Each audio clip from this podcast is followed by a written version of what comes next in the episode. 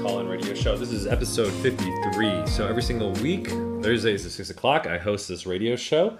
Uh, so if you uh, haven't heard me before, um, I'm Dr. Cam Sapala. I'm a licensed clinical psychologist and clinical professor of psychiatry at UCSF Medical School. I've spent my career working with the top uh, executives and athletes in terms of optimizing their health and performance. Uh, and I do so now in a greater capacity as the CEO of MaximusTribe.com. Uh, see, I saw someone raise their hand. So feel free to uh, join me on stage. Um, I provide health coaching. So if you're working on any New Year's resolutions and you want to talk through it with a professional, I'm happy to help you think through your New Year's resolutions in terms of optimizing your diet, your exercise, your sleep, uh, your focus, and your relationships. So that's the theme of uh, this week's show. Uh, and this show is sponsored by MaximusTribe.com, my company that provides hormone optimization for men. Our company actually provides a very safe and effective way of doubling your testosterone, which we validate through at home uh, hormone tests. And we provide a prescription uh, medication and pharmaceutical grade supplement uh, that can uh, safely do that, which increases your energy, drive, vitality, uh, and everything that makes men men, essentially. Um, so check us out at MaximusTribe.com if you're interested in the protocol, and, and happy to take uh, any and all of your questions uh, here. So feel free to raise your hand on uh, Clubhouse, and I can uh, bring you up on stage. I, I see we got a couple folks. Hey Lionel, how's it going? Hey brother, how you doing? Good, good. How are you? Good, good. You know, I was just uh, looking into this stuff today. Actually, it's funny you had this ring, perfect timing. Just want to get on, uh, learn more about getting the uh, uh, male hormones restored or re-energized for this last run. mm-hmm. Absolutely. Well, every I think a lot of people are thinking about it like yourself. Uh, obviously, January first, New Year's, is a good time to reinvest in your health. Uh, you know what I like to do is provide a lot of um, education. So, what would be helpful to you to give you kind of a rundown on on how testosterone works and the various options? Exactly. Okay, awesome. Well, why don't we start start with from the beginning? Um, so, testosterone, as most people know, is kind of the, the master male hormone. Actually, both men and women have testosterone. Obviously, men have much higher levels of testosterone. And testosterone actually breaks down into the body into estrogen, or uh, the most common form of which is estradiol. So men obviously have a much higher testosterone to estradiol ratio. Women have a much higher estradiol to testosterone ratio. That's what kind of makes uh, men and women, they're sort of yin and yang that complement one another. But the important thing is both men and women need both. If men don't have estradiol or estrogen, it actually messes with our libido. And same thing, if women are low in testosterone, messes with their libido. So you need sort of like the Goldilocks zone of healthy balance between both of those hormones. So unfortunately, these days, testosterone levels are very low uh, in, in aggregate in our society. So there's been research studies that show that testosterone levels have actually dropped to 50% in the last 50 years, and even sperm count has dropped 50% in the last 50 years. And um, there's not one single reason why. Uh, it's it's a multifactorial problem in the sense that obviously obesity is a big driver of it. The more body fat that you have, the more of an enzyme uh, that you contain called aromatase. Aromatase is actually the enzyme that converts testosterone to estradiol. So the more body fat that you have, the more you're converting your precious testosterone as a man into estradiol, and that happy balance of that ratio that I was talking about gets out of whack. And so the best thing you can obviously do first and foremost to make sure that you're you're getting optimal testosterone levels is to drop as much excess body fat as you can. When guys get down to their optimal, which is closer to the 15% range, uh, they obviously look better, feel better, and they perform better because they have more testosterone and less estradiol. So that's the first factor. Second factor is actually psychological. Uh, as a clinical psychologist, um, there there is an association between depression and lower testosterone because uh, depression essentially results in something called sickness behavior. Just like getting COVID, when you have de- uh, depression, you obviously don't want to go outside. You're not doing the things that you normally do. You're not going to the gym. You're not taking care of yourself. You're not socializing. You're not engaging in intimacy. All of those things drive sort of testosterone down. So if you have sort of untreated or unregulated mood problems, uh, that's absolutely a critical thing to address. And then third, there's a there's uh, a lot of these endocrine disrupting chemicals or EDCs in our environment. Unfortunately, a lot of our food and water uh, is contaminated and polluted with fertilizers, pesticides, uh, and these chemicals. So especially if you're using a lot of plastics to you know cook your food in, uh, a lot of these things leach into essentially our water and our food, um, and they disrupt our chemicals because uh, they're our hormones, I should say, because these chemicals are called xenoestrogens. They're basically uh, synthetic estrogens that even come from fire retardant mattresses, synthetic clothing, the carpets that you rub your bare feet on.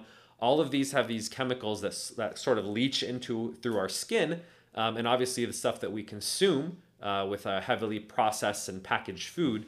And that can, especially for men in particular, disrupt our horm- hormones.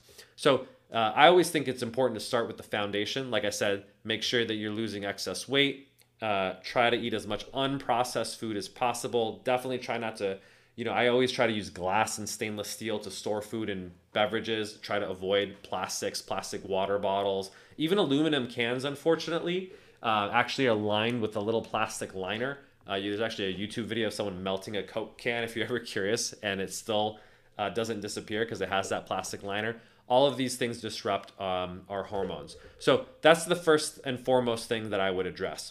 Now, in terms of, okay, what can I do if I've taken care of all those lifestyle factors? Uh, or, or to, is uh, you can start doing health behavior change. So the first thing I always tell people is make sure you're getting your sleep right. So the the clinical recommendation from the research studies is everyone should be getting seven to nine hours of sleep per night. You've probably heard the old adage, get eight hours of sleep. And the reason for that is studies show that uh, every hour of sleep that you get less than eight hours decreases your testosterone by 10 to 15 percent.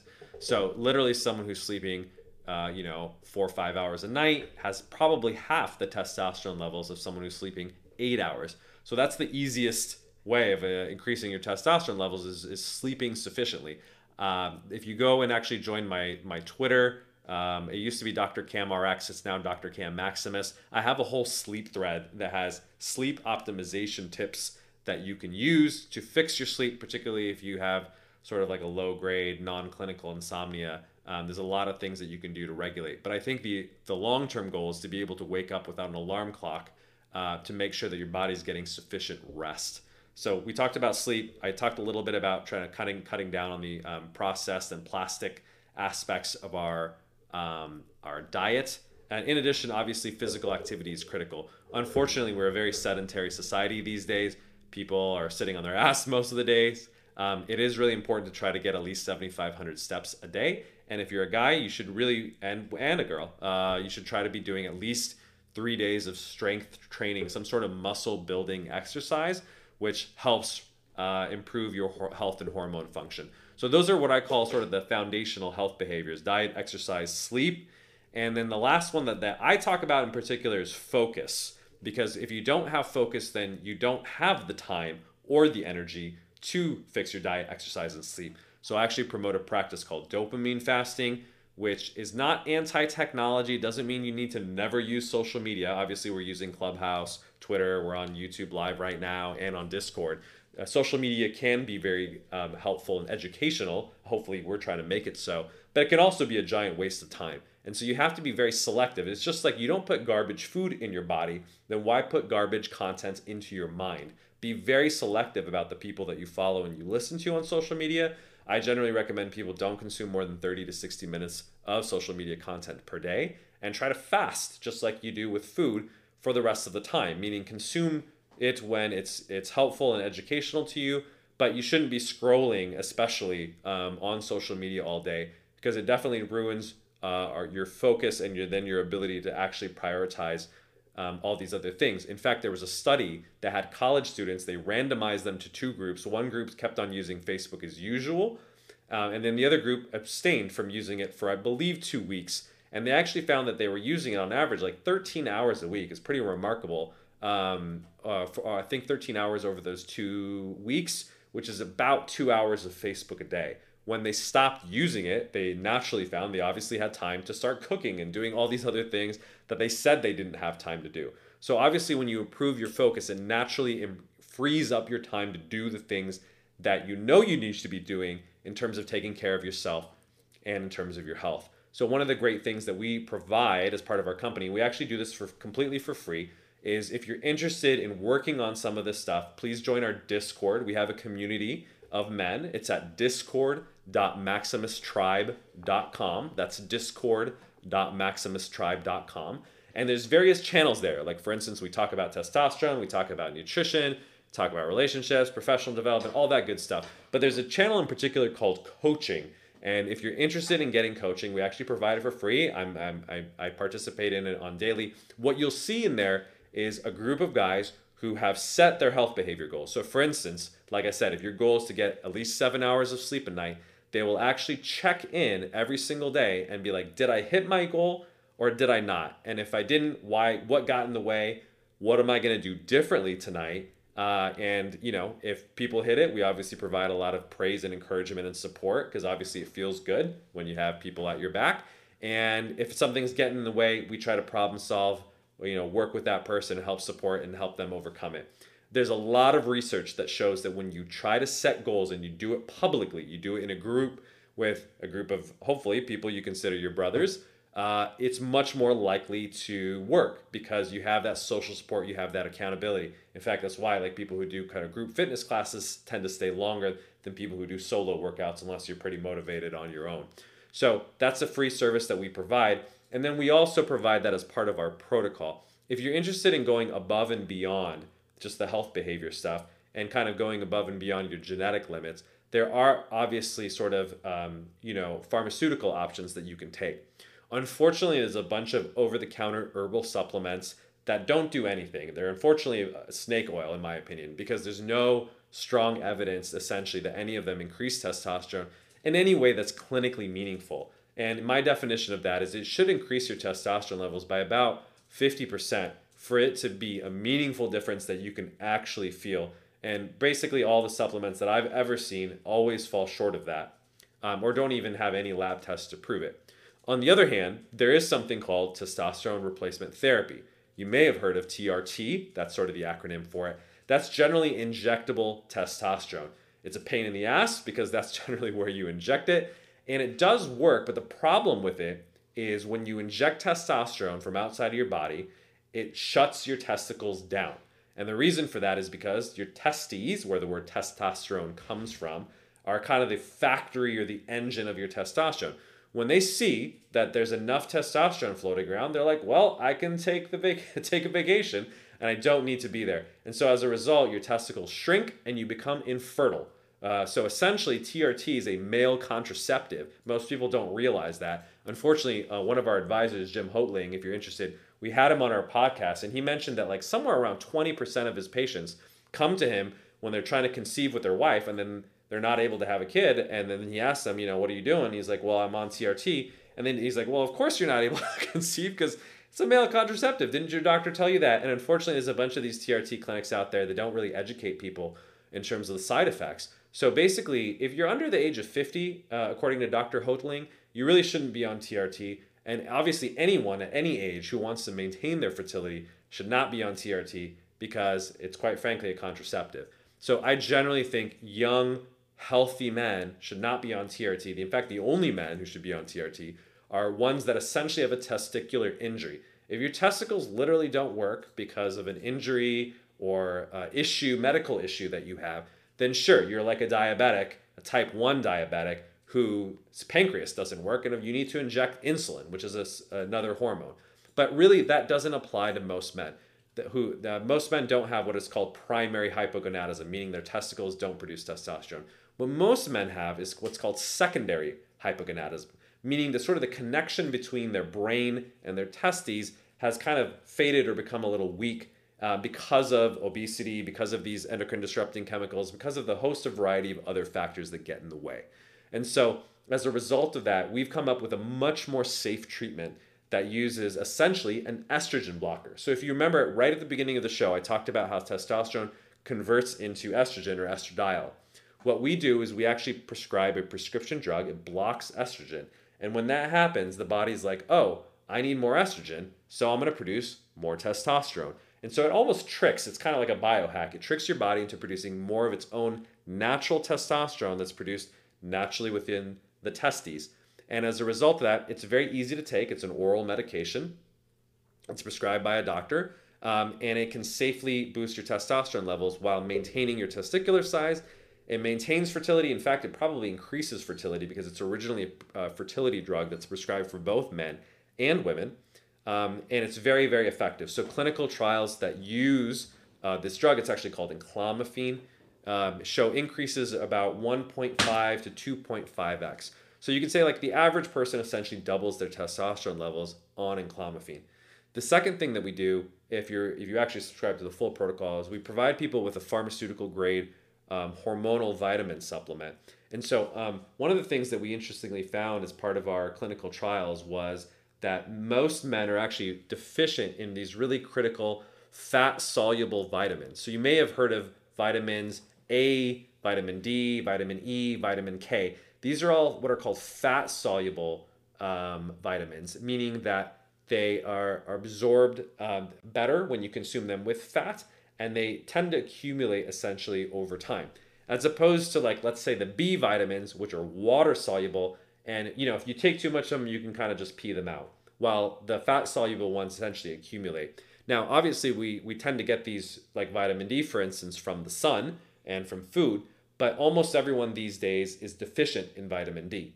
So, um, for instance, in our clinical trial, we found that 66% of people in LA, which is very sunny, were actually deficient in vitamin D, and 100% of people were actually below the optimal zone. And so, as part of that uh, supplement, we provide people with high dosages of vitamin A, D, E, and K, and we provide the best f- forms possible. There are better forms. If you're really interested in deep diving into this topic, we just launched our podcast today with Dr. Barry Tan. He's the world's foremost expert in vitamin E. And I spent like an hour having a conversation with him about uh, why tocotrienols are superior to tocopherols, which is the most of the vitamin D that's on the market. He's actually the one who discovered tocotrienols um, and a novel compound called GG or geranylgeraniol, uh, which is part of vitamin K, and which we know uh, and, and clinical studies have shown vitamin K is critical for testosterone production. So we take care of all of that by combining all of these into a pharmaceutical grade supplement. It ships along with the prescription medication. And then what we do that's pretty unique is we actually lab test it. So you don't need to take my word for it. We prove it by at home hormone test kits that are done by independent labs. So you basically test your levels right before you start taking the medication and the supplement, and then we retest you after 30 days. And so you can see essentially your before and after. And if you need any adjustment, some people need a little bit more medication, some people need a little less. The doctor can adjust and personalize your dosage, and then you can just take another lab test again to see where you end up at. And so that's why you know we have a lot of confidence in what we do when we say you know don't trust us. We we we have lab testing and we prove essentially what we do works. If it doesn't work, you know, we'll give you your, your money back in terms of the subscription portion of the fee. So most people find that generally within 30 days, that's uh, uh, the first test that we do. They'll see their testosterone levels uh, get up, and most people are kind of dialed in, if you will, within 90 days uh, in terms of you know finding the right dosage and getting to the right level that's optimal for them. Um, so that's what we provide as a company, and the reason that I stand behind it and literally take it myself is because it's a very, very safe option. So the clinical trials that were done with the original pharmaceutical drug um, essentially showed that the adverse effects, or what are called side effects, were no different than placebo. Only 1% to 3% of people got them. These are very common side effects like headache or dizziness. Um, and they actually were the same as anyone who just got a sugar pill. So as a result of that, um, you know, it's a very uh, relatively safe compound compared to other prescription medications. Obviously, all medications have side effects, but these are pretty minimal um, and they discontinue whenever, whenever you stop sort of taking it. Fortunately, because it's so safe, most people essentially can take this medication daily and they can take it long term uh, if they're continuing to get benefit without any problem. Um, if you stop taking it, you won't have any problems. There's no dependence, there's no tolerance, there's no addiction issues. Um, you just go back down to your normal, whatever levels you started at, essentially. But most people find, obviously, if their levels are higher and they're feeling better, they'll want to take it, obviously, indefinitely. Um, so that's kind of uh, Maximus in a nutshell. And hopefully that was a helpful rundown in terms of uh, different ways, both behaviorally and pharmaceutically, that you can optimize your testosterone levels. Was that helpful? Any questions there, Lionel? Awesome. Hopefully that was. Uh, I think you're muted for the time being. Um, if there's other folks that have questions, you want to raise your hand and uh, ask questions on Clubhouse, please let me know. Otherwise, uh, I think we have uh, a couple questions from last week that I can get to and answer today. Hi, Lisa. You got, a question? All right. In the meantime, um, I'm gonna. Uh, you want to ask ask this question, Victor, from last week in terms of artificial sweeteners? Yeah, we had a question last week uh, via Discord. I'm thinking of giving up all artificial sweeteners. Feel like I could be uh, taking them and they're messing with my body in general. Any advice on artificial sweeteners? Yeah, it's a great question. You know, um, one of the things that we always talk about in psychology is the concept of harm reduction, right? So, you know, there's different models um, when it comes to dealing with addictive substances. And quite frankly, sugar is absolutely an addictive substance. In fact, a colleague of mine at UCSF Medical School, Dr. Robert Lustig, talks about how essentially sugar is addictive. Uh, and it stimulates um, areas in our brain that are light up very similarly to recreational addictive drugs. Um, especially when we were talking about refined sort of white sugar. Uh, and so as a result of that, I think, you know, it, it doesn't have like withdrawal symptoms like a, you know, um, an addictive drug, but certainly in terms of the cravings that we have, I think all of us can probably relate to the fact that we crave sugar, chocolate uh, to varying degrees. But for some people, those cravings are pretty strong. And so, um, you know, uh, sugar and sweeteners are uh, often the things that trip people up when it comes to maintaining a healthy diet, a healthy level of body fat, etc. And so, it's very hard to abstain altogether. Just as for most people, it's actually very hard to abstain, especially socially, from all alcohol and using that as a comparative, um, you know, addictive substance. So what I think works for um, a lot of people is this concept of harm reduction. It's obviously probably not realistic for most people to avoid all sugar or all sweeteners altogether because I don't know, probably makes food pretty bland or you can't enjoy some dessert or indulgences every once in a while.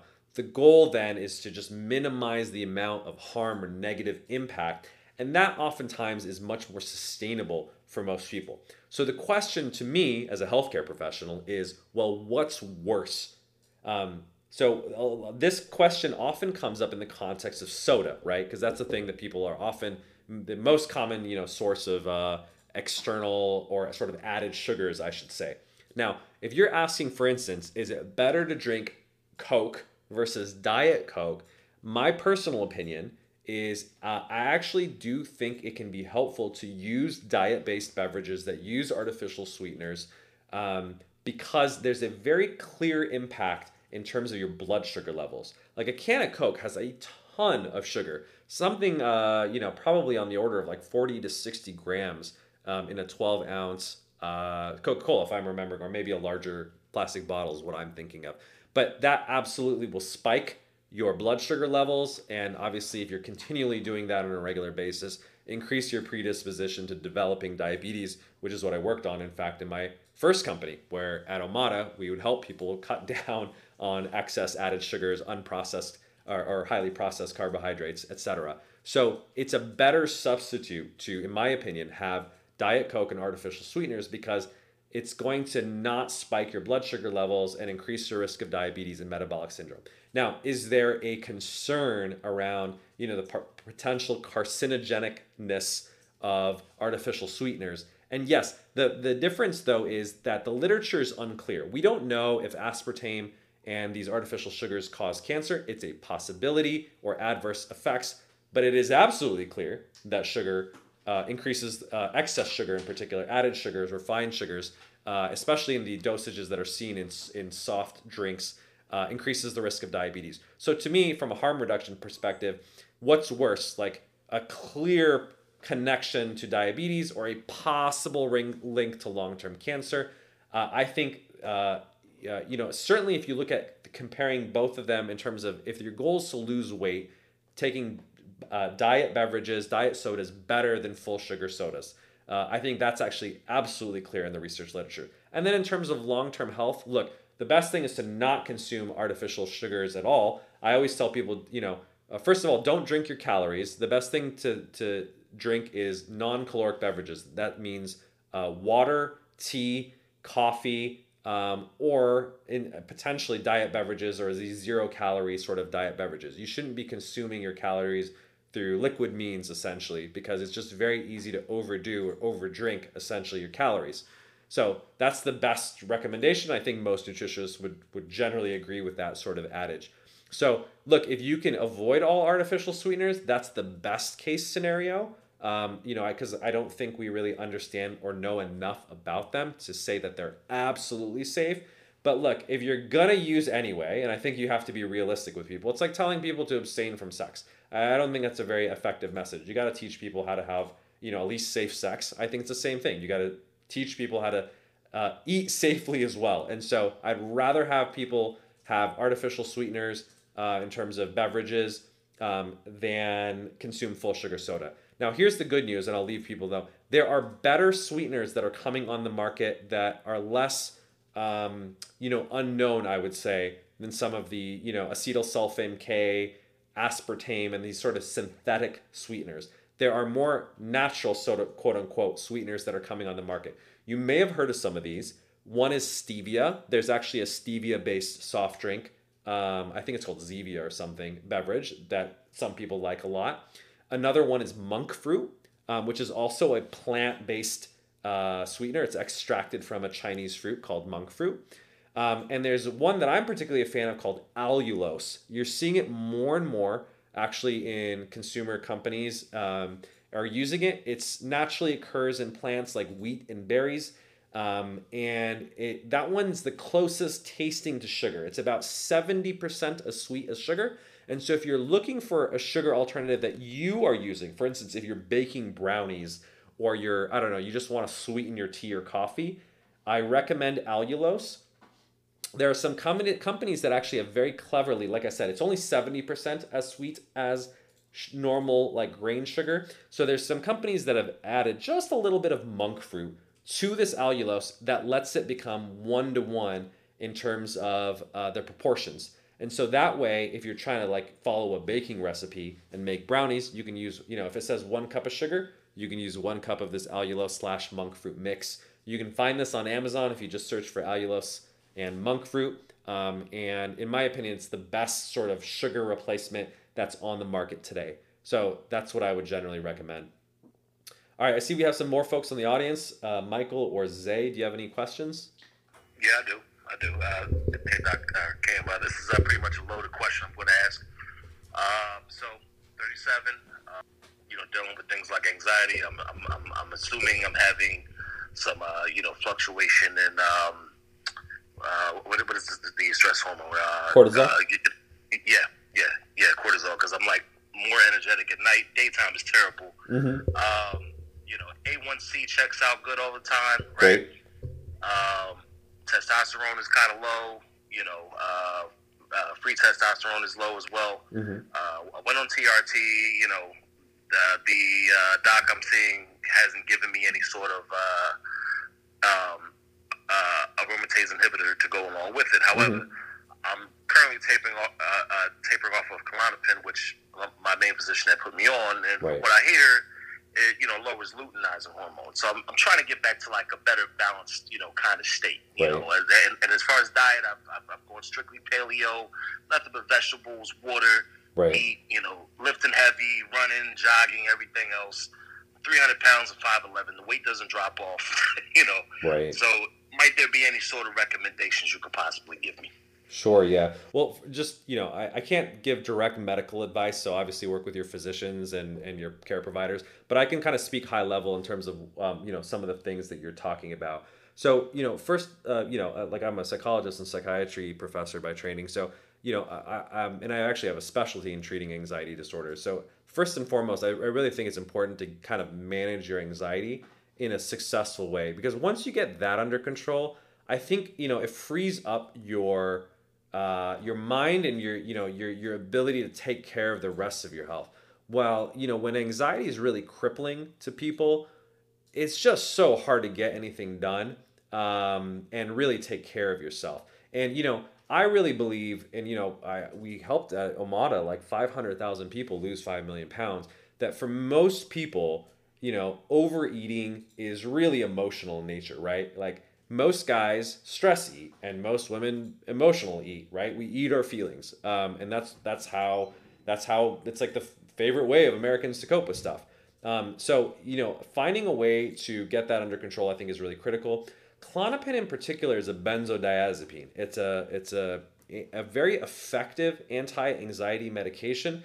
So obviously you gotta you gotta work with your doctor to you know figure out the type you know titrating.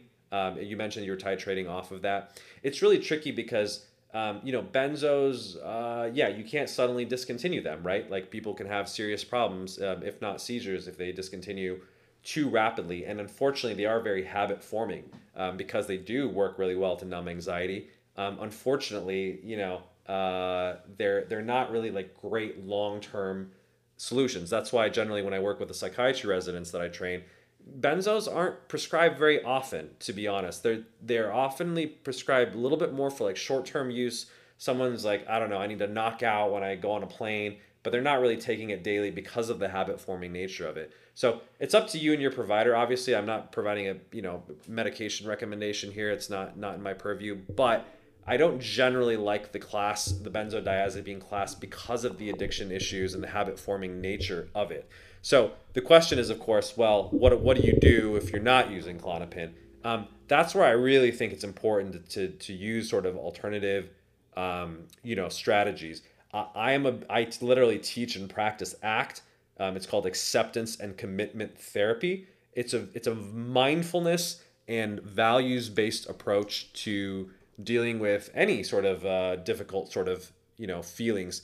Um, but it's particularly I actually find it to be particularly good um, for uh, anxiety, all kinds of anxiety. Um, if you're interested, um, you know I actually do think it's very helpful to find a really good psychologist or, or licensed mental health professional that can teach you coping mechanisms to deal with you know your anxiety and stress because you know quite frankly we all need it and unfortunately guys don't pursue therapy um, and, i don't know there's not a lot of good therapists out there and for good reason um, in the meantime if it's hard to find because god knows it is especially during covid um, there are some really good workbooks that can at least like get you you know into the philosophy of act um, there's one you can buy it on Amazon. It's called the Mindfulness and Acceptance Workbook for Anxiety.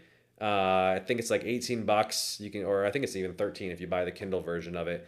Um, but it's a workbook. What I like about it is it's not just like a book you read. It's supposed to like you sit there, you work through your issues, you kind of like do the exercises. It's supposed to be sort of interactive, and you know it teaches sort of the principles um, uh, for uh, ACT. So yeah, any any book that's uh, ACT uh, and sort of geared towards anxiety. Um, I think there's another workbook called Act with Anxiety and Acceptance and Commitment Therapy workbook to get you unstuck from anxiety and enrich your life. That one actually came out this this year. It was uh, written by a psychologist named Richard Sears.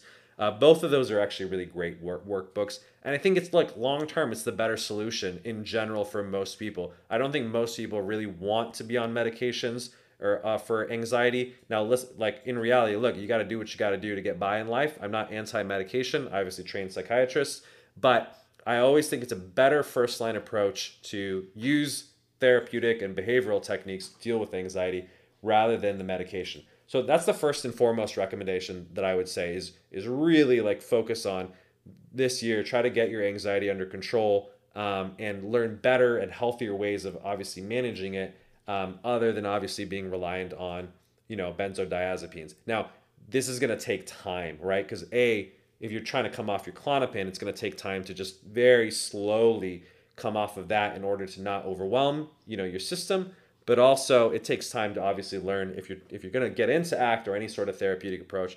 You know it generally takes i would say 8 to 12 weeks for people to learn and implement those techniques into their life.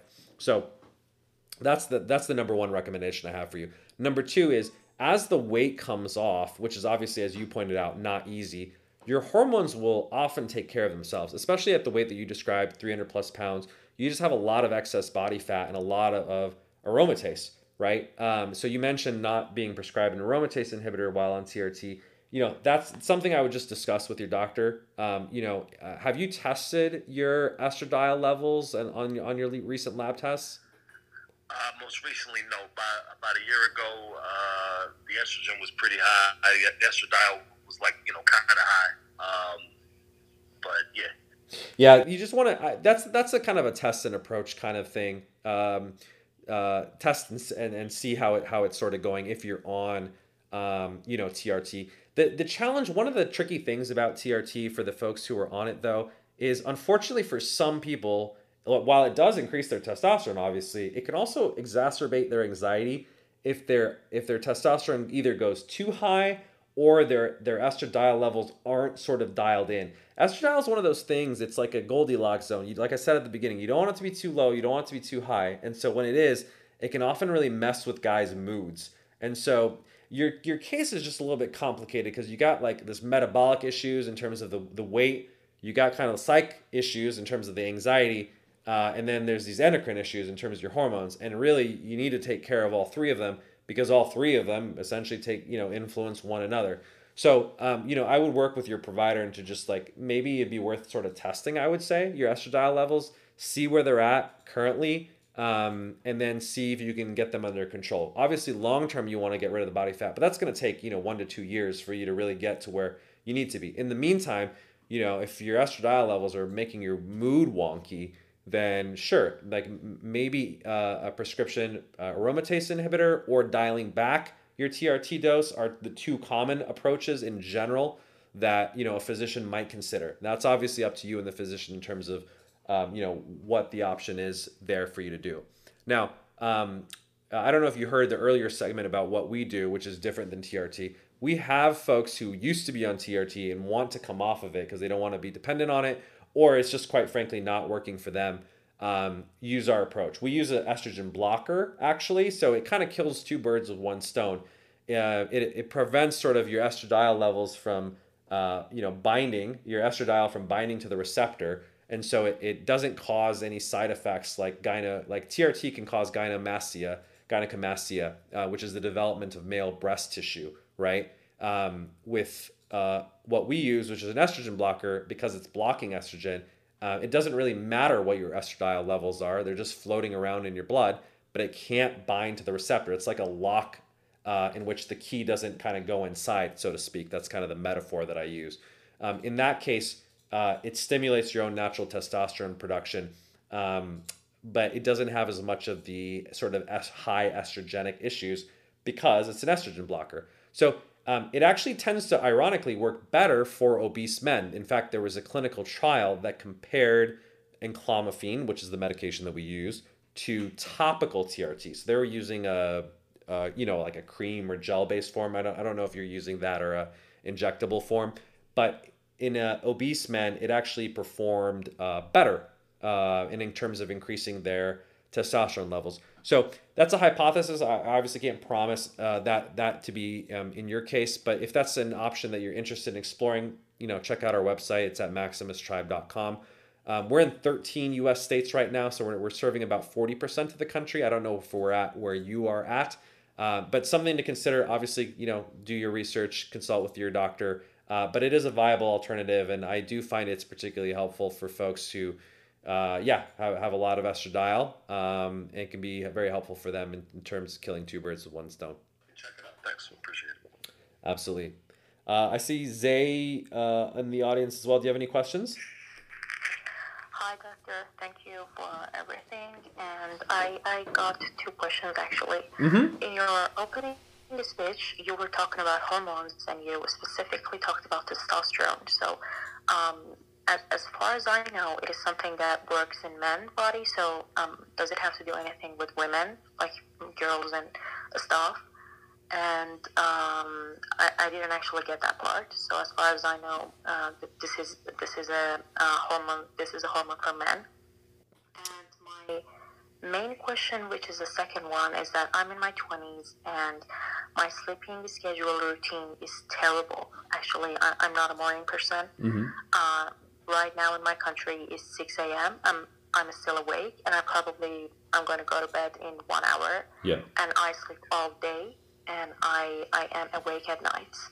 So I'm a situation that I need to study for um, many, many hours in a day. Right.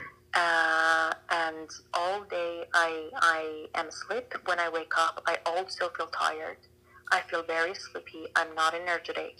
Um, actually, I am struggling with um, um, an amount of anxiety and depression, mm-hmm. but I guess it's more than that. My body feels tired every day. Right. I actually don't have any energy. I need to be in bed all, all the day. And the fact is, I, I, I actually think I need to sleep for more than 10 hours, maybe. Like, hmm. if somebody doesn't wake me up, um, I may sleep for, I don't know, 12 hours sometimes. So uh, I, I, I am hopeful to hear any recommendations of you to, I don't know, get any vitamins or whatever to fix my sleeping schedule and have more energy during the day. Where, what country are you located in? I'm from Iran.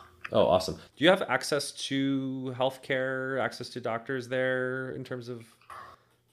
Yeah, of course. I'm, I'm taking therapy sessions and, uh, you know, I am using some pills for my anxiety and depression. Yeah. They are kind of effective in my sleeping schedule, but not that much. Like, my, my therapist said that they shouldn't be that much effective.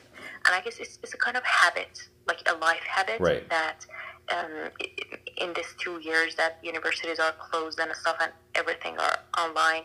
I, I didn't uh, I didn't sleep mm, like soon at night. Right. I, I didn't wake up soon in the morning. So it's it's a kind of like a schedule and habit. Yeah. I tried so much to like change it, but I think my body is so used to it.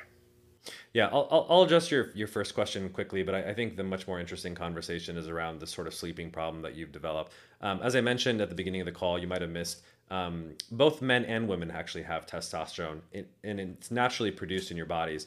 Um, just as uh, uh, men actually need estrogen as well uh, in terms of balancing their testosterone levels, just as men, uh, women need testosterone as well. Uh, testosterone in women is important for their energy and their libido as well.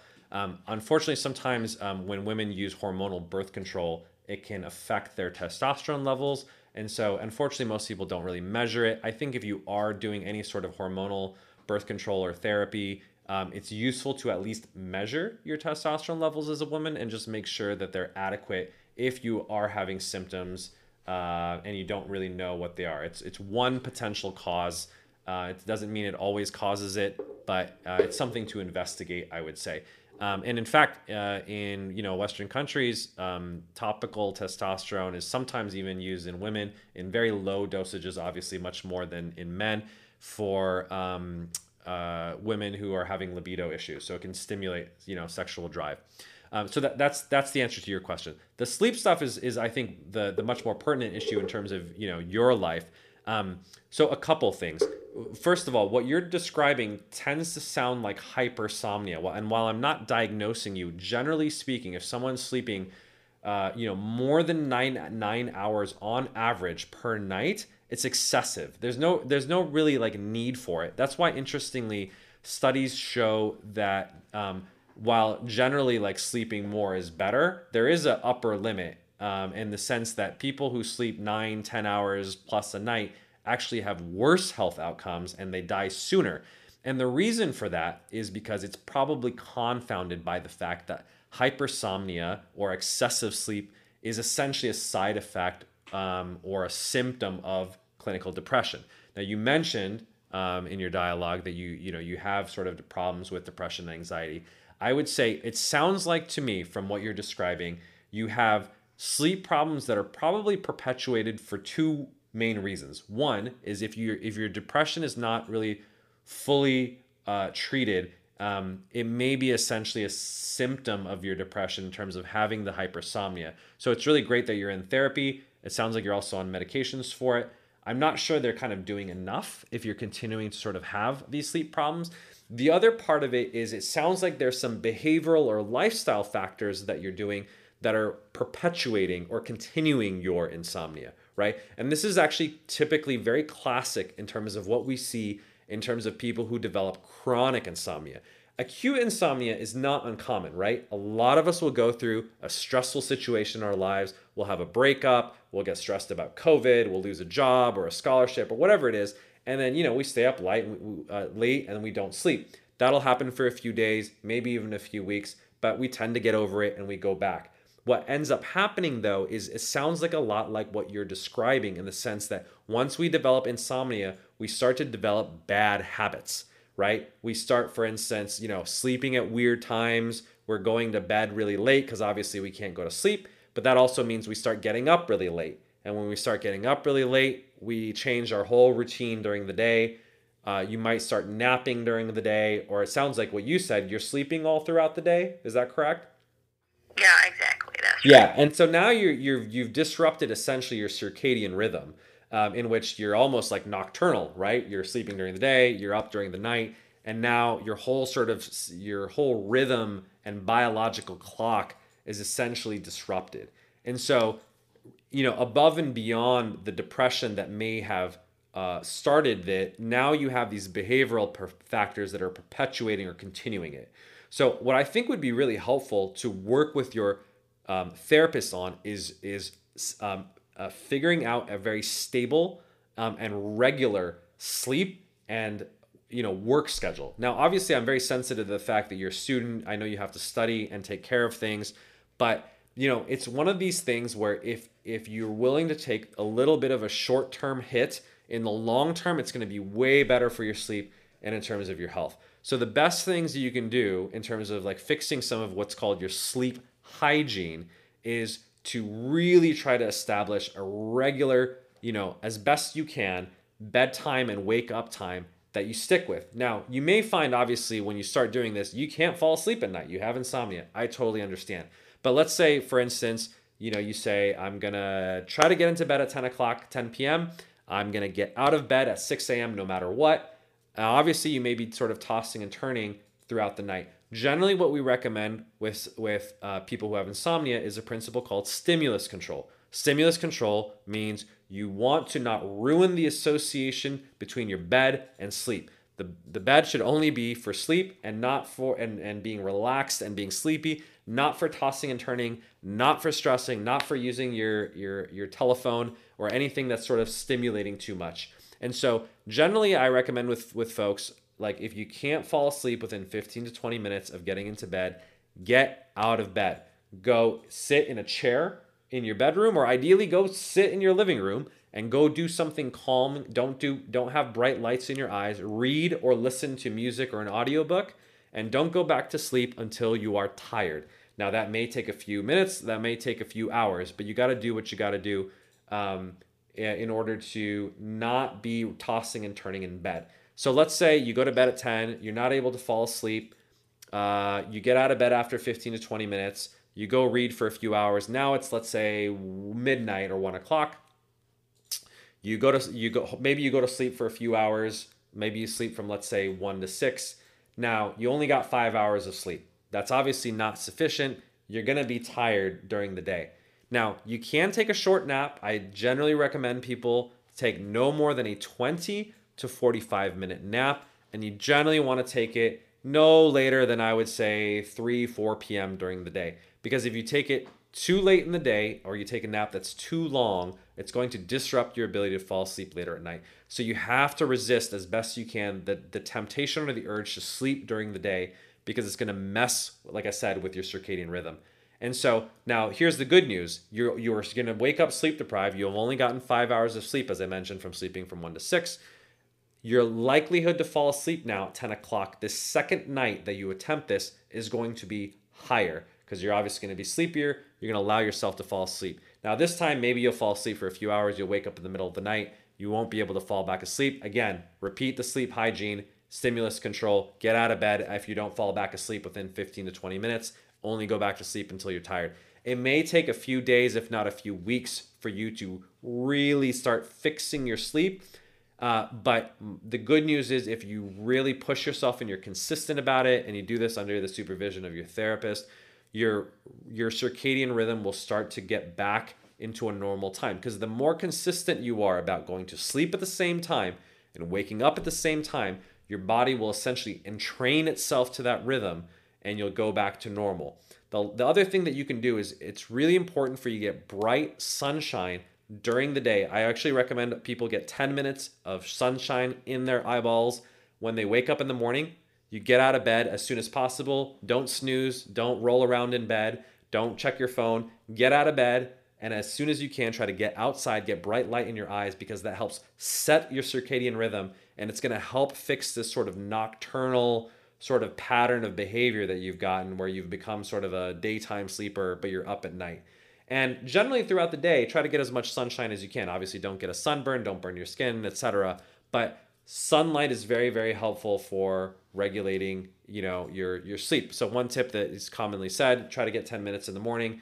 If you can, try to watch the sunset as well, um, and that kind of helps uh, entrain your circadian rhythm.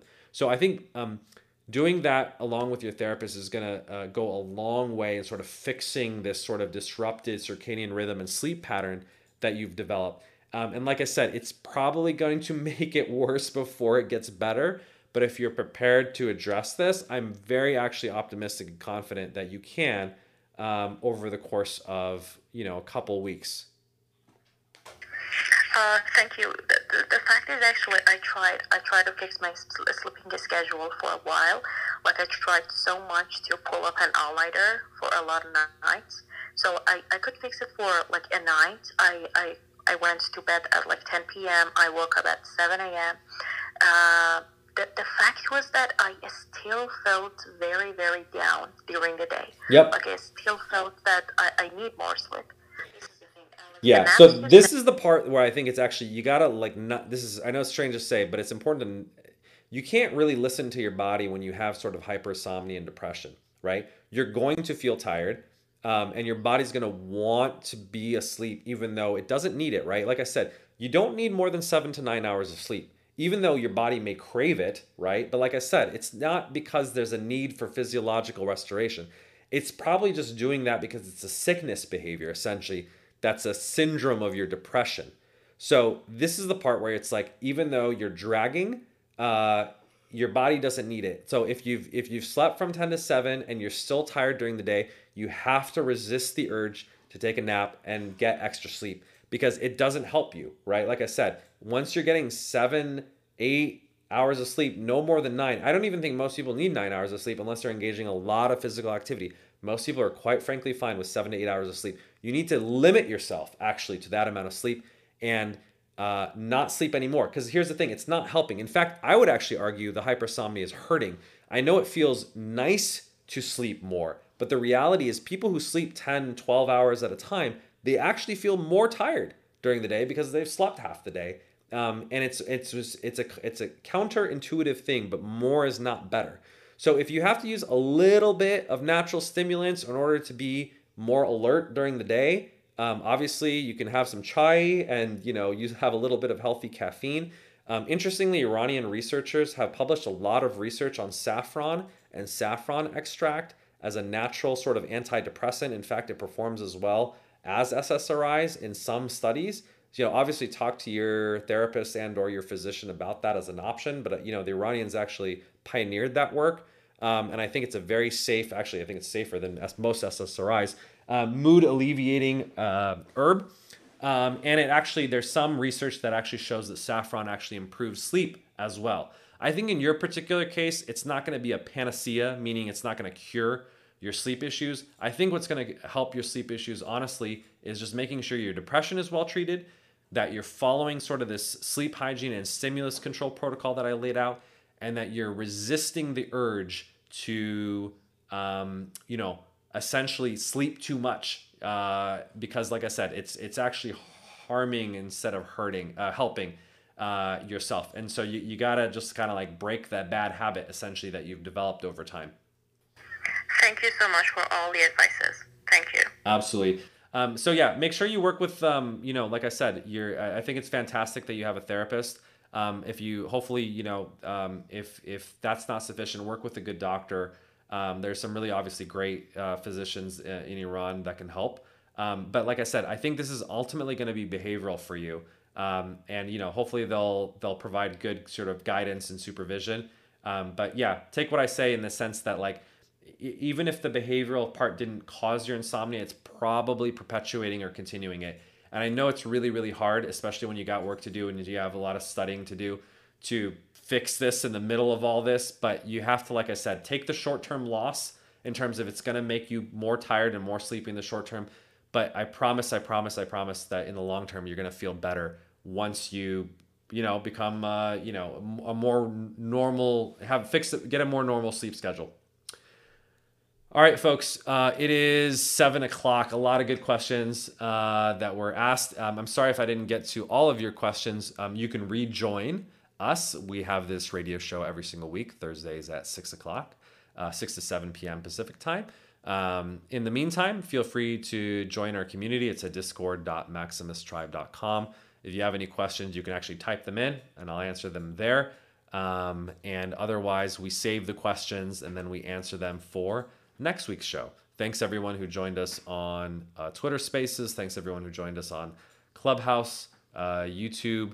Uh, I didn't get to answer all your YouTube questions, but I'll answer those next week. Um, and our lawyer listeners uh, and our community on Discord as well. Thanks everyone. Have a wonderful uh, Thursday and the rest of your week. Hope you stay healthy, happy, and high performing. Take care.